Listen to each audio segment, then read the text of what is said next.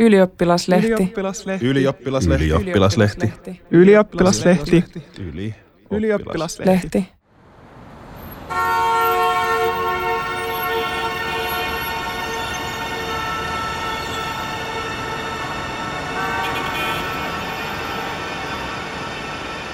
Miss America.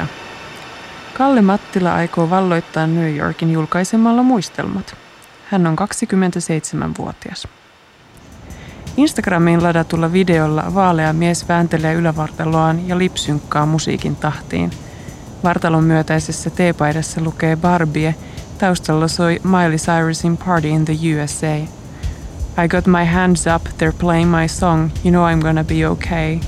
Yeah, it's a party in the USA. Praying for my visa, videokuvan päälle upotettu teksti kertoo. Amerikan jumalilta viisumia rukoileva henkilö on Kalle Mattila, kirjoittaja, queer-aktivisti, PR-asiantuntija, street dancing kolminkertainen SM2 ja entinen ihmelapsi etutöölöstä. Jonain päivänä Mattila on kenties myös kuuluisuus. Hän tekee juuri sitä, mitä suomalaisyleisö kaikkein eniten rakastaa, menestyy rapakon takana. Mattila asuu Manhattanilla, käy hienoissa juhlissa ja kirjoittaa toisinaan esimerkiksi The New York Timesiin ja The Atlanticin miljoona yleisölle, toisin sanoen. Kalle Oskari Mattila, a Finnish writer living in New York City, recently completed a memoir, kerrotaan New York Timesin verkkosivuilla. Muistelmien kirjoittamisen Mattila aloitti jo lukiossa. Nyt hän on 27-vuotias ja muistelmateos julkaisua vaille valmis. Kirja on saatava julki nimenomaan Yhdysvalloissa, mieluiten jonkin arvostetun kustantamon kautta. Se on tärkeää Mattilan kirjoittajabrändin kannalta. Samasta syystä häntä ei kiinnosta julkaista juttujaan jossain Huffington Postissa, vaikka silläkin on miljoonia lukijoita. Mutta on myös tärkeämpi syy. Mattila rakastaa Yhdysvaltoja, on aina rakastanut. Tunnetta eivät ole hetkauttaneet maan nykyisen hallinnon kohellus tai viisumin saamisen vaikeus. Kun kotimaassa moni julistaa äänekkäästi, ettei Yhdysvaltoihin voi astua jalallakaan niin kauan kuin Trumpin kausi jatkuu, Mattila ottaa ilon irti elämästä Amerikassa. Kesäisessä Instagram-kuvassa hän poseeraa Venice Beachin ikonisten palmujen alla. Laskeva aurinko värjää ihon kullan väriseksi. God bless America, kuvatekstissä lukee. Itse asiassa moni asia on Yhdysvalloissa paremmin kuin Suomessa, Mattila sanoo. Ja mikä parasta, täällä haaveet toteutuvat. New Yorkin metro haisee väkevältä pesuaineelta. Queens Plaza, Lexington Avenue, tuuppivia ihmisiä, airport-kuulokkeita, Fifth Avenue, itsekseen muutiseva mies, stand clear of the closing doors please. Metrolinjan vaihto syvällä Times Squarein alapuolella, portaita, portaita, Täällä ei estettömyysasioista piitata. Tyhjempi juna, 50. katu ja 66. ja 79. loputtomasti katuja ja asemia, kunnes viimeinkin 116th Street, Columbia University. Tänne kuljetaan metrolinjalla numero yksi. Linjan nimi on Enne. Niin kutsuttuun Murattiliigaan kuuluva Columbia on New Yorkin vanhin yliopisto ja yksi maailman arvostetuimmista korkeakouluista – Portaita, portaita, ylhäällä kadulla aurinko on häikäisevän kirkas, käännös vasempaan ja siinä hän yhtäkkiä seisoo, entisen opinahjonsa portilla Starbucksin cold brew kädessään. Miehemme maailmalla.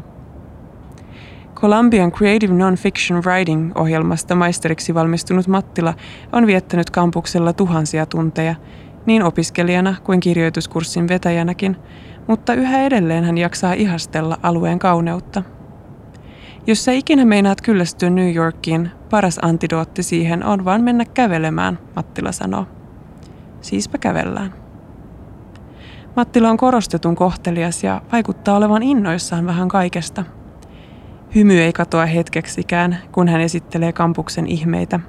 Tässä on kirjasto, tuolla workshop-luokka, tuossa se aukio, jolla Mattila toukokuussa 2018 seisoi sinisessä kaavussa ja hassuhattu päässään – Valmistujaisseremoniassa soitettiin New York, New York ja Empire State of Mind, ja illalla Empire State Building valaistiin Columbian väreillä. Amerikkalainen unelma. Viime keväänä Kolumbiaan hyväksyttiin 5 prosenttia hakijoista, eikä määrä ole yleensä ollut kovin paljon suurempi. Seulasta selviäminen ei kuitenkaan vielä riitä, sillä seuraavaksi on keksittävä, mistä rahat. Kolumbiassa pelkät lukukausimaksut ovat yli 60 000 dollaria vuodessa. Siksi Mattilakin yritti ensin haudata haaveet Yhdysvalloista ja lähti lukion jälkeen opiskelemaan Lontooseen. Siellä hän suoritti kansainvälisen johtamisen kanditutkinnon ja pääsi töihin non-fictioniin erikoistuneeseen Penguin Press-kustantamoon. New York kuitenkin pyöri mielessä koko ajan. Lopulta Mattila päätti hakea unelmiensa maisteriohjelmaan. Kokonaisen vuoden ajan hän joutui lähettelemään kirjoitusnäytteitä, suosituskirjeitä ja personal statementteja ympäriinsä, mutta se kannatti. Mattila sai paitsi opiskelupaikan, myös Kolumbian myöntämän rahoituksen ja kilpailun Thanks to Scandinavia-stipendin. Ivy League-yliopistosta valmistuminen on suomalaisessa mittakaavassa melkoinen meriitti. Moni kuitenkin palaa opintojen jälkeen Eurooppaan, kun viisumi vanhenee tai amerikkalaisen työelämän raadollisuus käy liian raskaaksi. Self-made maniksi pääseminen on valtavan työn takana, onnistuminen harvinaista. Ehkä juuri siksi Suomi rakastaa tarinoita Amerikan valloittajista. Renni Harlinin Hollywood-ura ja avioliitto nousevat edelleen tasaisin väliajoin otsikoihin, vaikka molempien parasta ennenpäiväys on mennyt aika päiviä sitten. Alman jenkkinosteella on spekuloitu jo parin vuoden ajan ja toisaalta ennätetty tuomitsemaan laulajan ura epäonnistuneeksi, koska lopullinen breakthrough on yhä tekemättä. Niin kovasti kaipaamme menestystarinoita, ettemme piittaa, vaikka kertomukset vähän haiskahtaisivat. Tästä kansallisesta taipumuksestamme on viime aikoina hyötynyt muun muassa Yhdysvalloissa asuva Maija Anttila, joka on suomalaismediassa kertonut laveasti lupaavista Hollywood-tuotannoistaan ja tekeillä olevista off-Broadway-näytelmistään. Kuten elokuvatoimittaja Kalle Kinnunen Suomen Kuvalehden blogissaan joulukuussa kirjoitti, mitään konkreettisia todisteita saavutuksista ei ole näkynyt. Silti Anttilan syötin nielaisivat mukisematta muun muassa Helsingin Sanomat, Kauppalehti ja MTV. Suomi mainittu torille. Kirjallisuuden saralla ei mene sen kummemmin. Sofi Oksasen menestyksestä on jo aikaa. Sekä suomeksi että englanniksi kirjoittavalle Emmi Itärannalle povattiin vuonna 2015 valoisaa tulevaisuutta, mutta kansainvälinen läpimurto jäi tyngäksi. Toimittaja Anu Partanen ratsastaa neljättä vuotta teoksillaan The Nordic Theory of Everything. Eikä ihme, harva suomalainen on onnistunut kirjoittamaan englanniksi tietään maineeseen. Viime aikoina otsikoihin on noussut Paitim Statovci, jonka toinen romaani Crossing, alkuteos Tiranan sydän, julkaistiin keväällä Yhdysvalloissa. Paikallisessa mediassa se sai ylistävät arviot – samoin kuin Statovcin esikoisteos vuonna 2017 englanniksi julkaistu My Cat Yugoslavia, Kissani Jugoslavia. Muuten on ollut hiljaista. Mutta kenties seksuaalivähemmistöjen kokemuksia esillä pitävä ja Liina Dunhamin tapaan omasta elämästään taidetta tekevä Mattila on seuraava vientitoivomme. Mulla on jotenkin tosi vaatimattomat tavoitteet. Haluaisin vaan kirjoittaa yhden kirjan, se riittää – ei mua kiinnosta rikkaudet tai muut. Haaveilen, että voin tehdä työtä, josta voin olla ylpeä ja että pystyn elämään nykissä. That's pretty much it. Se haave ei kuitenkaan toteudu ilman julkisuutta. Mattila tarvitsee palstatilaa, jotta voisi osoittaa Yhdysvaltain viranomaisille olevansa individual of extraordinary ability. Muuten hän on vaarassa lentää ulos maasta, sillä opiskelijaviisumi on tullut tiensä päähän. Taiteilijoille tarkoitettu O1-viisumi on Mattilan ainut toivo ja julkisuus yksi viisumin lukuisista kriteereistä. Onneksi hätä keinot keksii. Esimerkiksi Iltasanomiin Mattila pääsi lähestymällä lehden toimittajaa Twitterissä ja ehdottamalla henkilökuvaa itsestään. Yksi frendi sanoi mulle, että nyt teet itsestäsi press releasein. Se oli ihan kauheata, mutta meni sitten läpi, Mattila sanoi. O1-hakemuksia tarkastavat viranomaiset arvostavat muun muassa Pulitzer- ja Nobel-palkintoja. Sellaista ei Mattilalta löydy, mutta muita merittejä kyllä, ja hyvä asianajajakin hänellä onneksi on. Viime vuonna he FedExasivat 404 sivua todistusaineistoa Yhdysvaltain maahanmuuttoviranomaisille. Mukana oli suosituskirjeitä muun muassa Otavalta, Teokselta, amerikkalaiselta Simon Schuster kustannustalolta ja Vanity Fairin entiseltä päätoimittajalta, joka opetti Mattilalle kirjoittamista Kolumbiassa. Niiden kirjeiden pitää olla sellaisia, että tämä ihminen on the most extraordinary I have ever met, cannot be replaced by anyone else, tai jotain. Onneksi mä tunnen täältä paljon ihmisiä, jotka haluaa auttaa. Prosessi on kestänyt kuukausitolkulla. Lisäevidenssiä on pyydetty, unettomia öitä vietetty. Epävarmat tulevaisuuden kuvat valuvat myös yksityiselämään. Kun täällä käy dateilla, ihmiset olettaa, että sä haluat vain green cardin. Täällä narratiivikulttuurissa on se, että ulkomaalaiset tulee viisumia metsästämään. Mä haluan, että mulla on power mun omassa elämässä – en menis valennaimisiin, Mattila sanoo ja hymyilee taas. Sitten hän vakavoituu. En mä tätä minkään muun maan takia tekisi. Jos tämä olisi tapahtunut silloin, kun asuin Lontoossa, en olisi jaksanut taistella. Lontoo, Berliini, Bosnia, kaikissa näissä paikoissa Mattila on jossain vaiheessa elämänsä asunut. Yksikään niistä ei ole herättänyt hänessä samanlaisia tunteita kuin Amerikka – Mattila rakastaa Amerikkaa ja sen kliseisimpiäkin lieveilmiöitä. Siksi on soveliasta jatkaa keskustelua Tom's Restaurantissa, joka on suurelle yleisölle tuttu Seinfeld-komediasarjasta. Paikka on tärkeä myös Mattilalle. Tänne hän hoiperteli Jetlakin kourissa ensimmäisenä New Yorkin aamunaan ja tilasi läjän amerikkalaisia pannukakkuja. Mulla on packed, että jos saan isoja uutisia, meen pannukakuille. En voi syödä niitä liian usein, muuten olisin valtava, nyt Mattila tilaa barbecue chicken wrapin ilman barbecue-kastiketta ja ryhtyy listaamaan lempiasioitaan Amerikassa. Mä rakastan keltaisia takseja ja pilvenpiirtejä, on aina ollut obsessed. Lapsena luin skyscraperpage.comia, jossa seurattiin pilvenpiirtejien rakentamista New Yorkissa.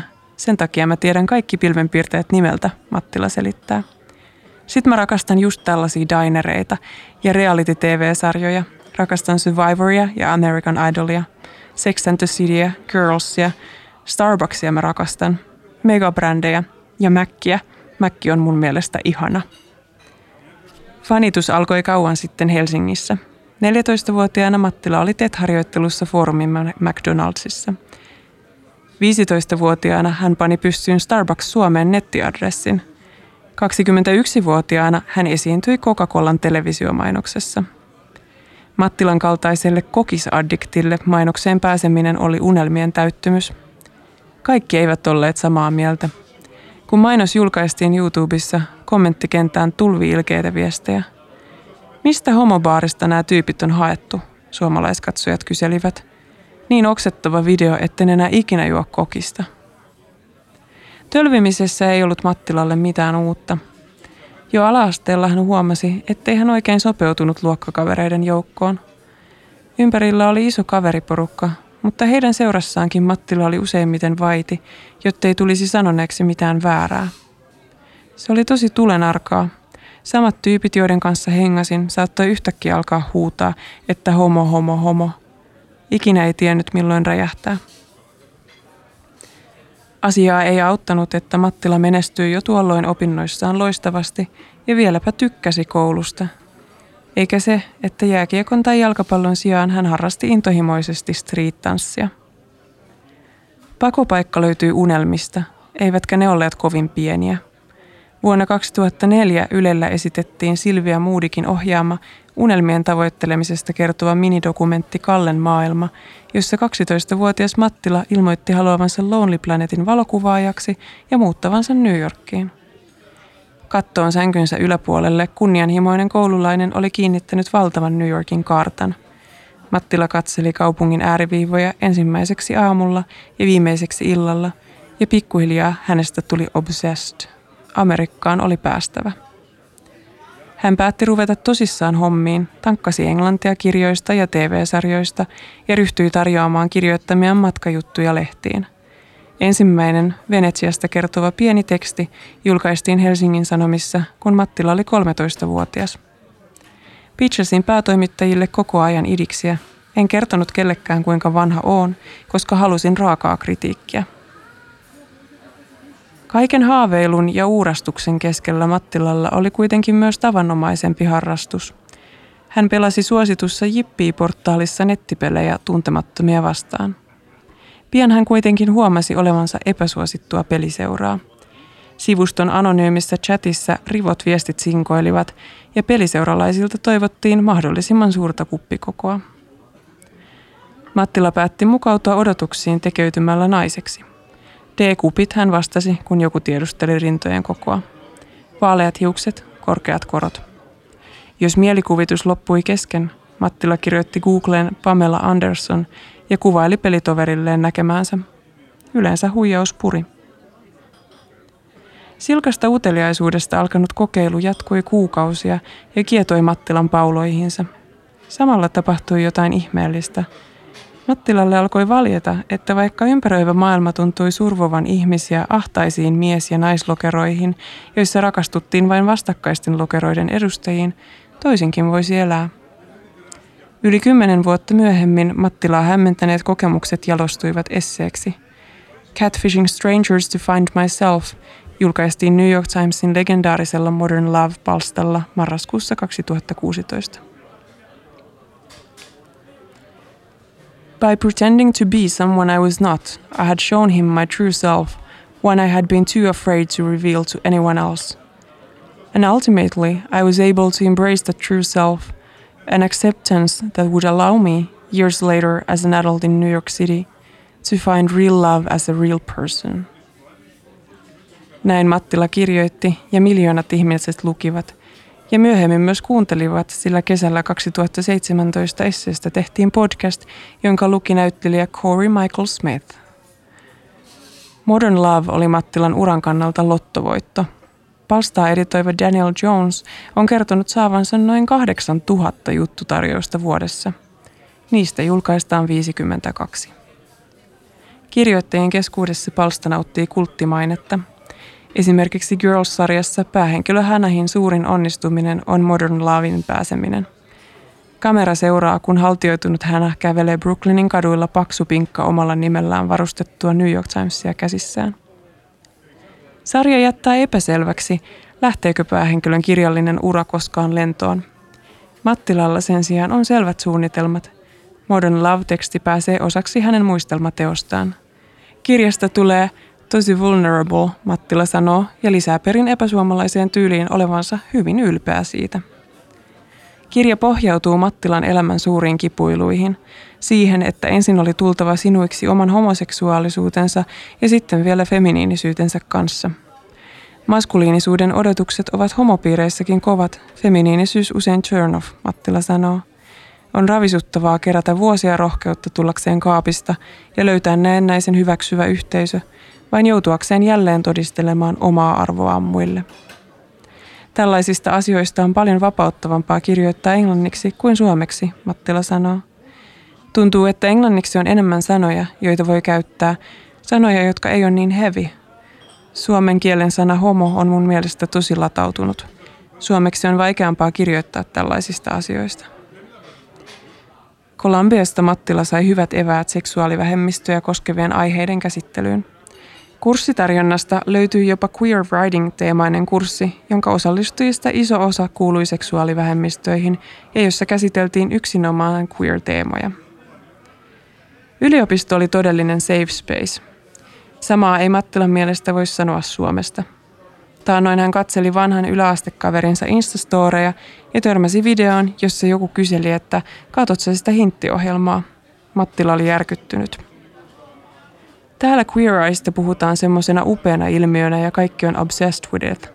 Ja yhtäkkiä menet takaisin siihen suomifreimiin, jossa se on joku hinttiohjelma, eikä ihmiset edes aattele, mitä tarkoittaa käyttää sanaa hintti.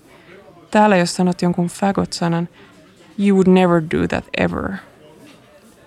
Mattila poisti tyypin seurattavistaan ja kirjoitti tapahtuneesta Instastorin, This is why I don't live in Finland anymore – Suomi ei ole järin suvaitsevainen yhteiskunta, Mattila sanoo. Mä oon ollut välillä järkyttynyt, kun on mennyt takaisin Suomeen ja mun kotialepassa joku huutaa tummaihoiselle naiselle rasistisia kommentteja, eikä kukaan tee mitään. Tai kun katsoin äänestystuloksia etutöölön alueella, josta mä oon kotoisin, ja siellä Halla-aho suunnilleen kolmanneksi suosituin. Mattila tuntee hyvin myös Yhdysvaltain ongelmat ja tietää mainiosti, että New York on omanlaisensa kupla. Siitä huolimatta hän ajattelee, että Yhdysvallat on monissa asioissa askeleen Suomea edellä. Uskon, että täällä syntyy ne ideat, jotka muuttaa maailmaa. Tämä on edelläkävijä todella monella saralla, koska täällä ajatellaan asioista tosi ambitiously, jollain tavalla avoimesti. Täältä alkoi koko gay rights movement. Täällä on koko se sanasto, jolla kuvata asioita. Kirjoittajalle New York on ehtymätön aarreaitta, tarinoita täynnä. Miksi Mattila siis kirjoittaa omasta elämästään? Ja vieläpä muistelmia. Mitä annettavaa 27-vuotiaalla voisi tällä saralla olla? Niin, aina kun tapaan uusia ihmisiä, ne on, että really? You think you're interesting enough? Tähän liitetään aina se ajatus, että pitää olla itsessään jotenkin tosi mielenkiintoinen – mutta kenen tahansa tarina voi olla kiinnostava, jos sen kirjoittaja on riittävän taitava ja osaa kysyä itseltään oikeita kysymyksiä, Mattila uskoo. Sitä paitsi omaan napaan tuijottelu ei ole homman pointti. Tarkoitus on kommentoida ja peilata ympäröivää maailmaa oman elämän kautta. Yhdysvalloissa nuorten aikuisten kirjoittamista memoir-teoksista on viime vuosina tullut valtavan trendikkäitä – Suomessa niistä tunnetuin lienee Lina Dunhamin Sellainen tyttö, Not That Kind of Girl 2014, mutta New York Timesin bestsellereiksi on aivan hiljattain noussut monia muitakin. Esimerkiksi This Will Be My Undoing, kirjoittajana Morgan Jerkins, 26 vuotta, tai 32-vuotiaan Tara Westoverin kirjoittama Educated, suomeksi opintiellä. Tai vuonna 2016 ilmestynyt Boy Erased, jonka kirjoittanut Garrett Conley on nyt 34-vuotias. Usein nuoret kirjoittavat niin sanottuja identity-memoireja, Mattila sanoo. Siitä hänenkin kirjassaan on kyse. Niitä kirjoittaa periaatteessa kaikki muut paitsi straight white men, ihmiset, joiden on pitänyt tulla sinuiksi erilaisuuden kanssa. Oma elämäkerrallisen tekstin kirjoittaminen on rajua puuhaa, Mattila sanoo. Lukija aistii, jos kirjoittaja ei paljasta itsestään tarpeeksi tai sortuu glorifioimaan omaa tarinaansa. Romaania kirjoittaessa taas voi tarvittaessa piiloutua tekstin taakse ja väittää, ettei mikään siinä ole oma elämäkerrallista, vaikka totuus saattaisi olla toinen, Mattila huomauttaa. Niin Suomessa on perinteisesti tehty.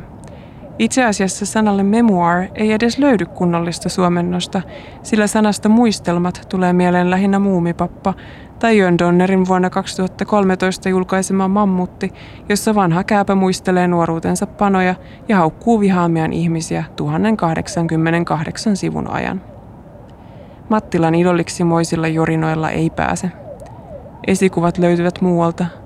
Lena Dunham, Oprah, Taylor Swift, omanlaisia memoiristeja kaikki. Mattilan kirja on viimeistä silausta vaille valmis – nyt häneltä puuttuu enää agentti, joka voisi esitellä teoksen kustantajille. Kyselyjä on tullut, Mattila sanoo. Mutta mitä enemmän kysellään, sitä enemmän häntä jännittää. Mulla on loppukädessä kauhea blokki lähettää sitä niille, koska täällä on silleen, että you get one shot at it. Sen pitää olla tosi täydellinen. Stilisointi jatkukoon siis vielä hetken – Siinä sivussa Mattila pitää kirjoituskursseja, laatii viestintämateriaaleja suomalaisille teknologiayrityksille ja pitchaa juttuja laatulehtiin. 12-vuotiaan töölöläispojan unelmat olivat lähipiirille ihmetyksen aihe, mutta New Yorkissa Mattila ei ole haaveineen yksin. Tässä kaupungissa kaikilla on original dream, jonka tavoittelu ei koskaan pääty, vaikka ikää alkaisi kertyä, Mattila selittää. Hänen parturinsa esimerkiksi on toiselta ammatiltaan muusikko, saliohjaaja ja puolestaan näyttelijä. Toivo kytee ikuisesti. Mattilan mielestä se on ihanaa. Koskaan ei voi tietää, kenet tapaa tai kuka löytää sut. Joka päivä on uusi mahdollisuus. Mä oon usein sanonut, että whether you make it or not doesn't matter as much. Amerikassa on oikeus tavoitella sitä unelmaa, mikä on usein tarpeeksi. Hämärä laskeutuu Manhattanin ylle. Empire State Buildingin valot syttyvät.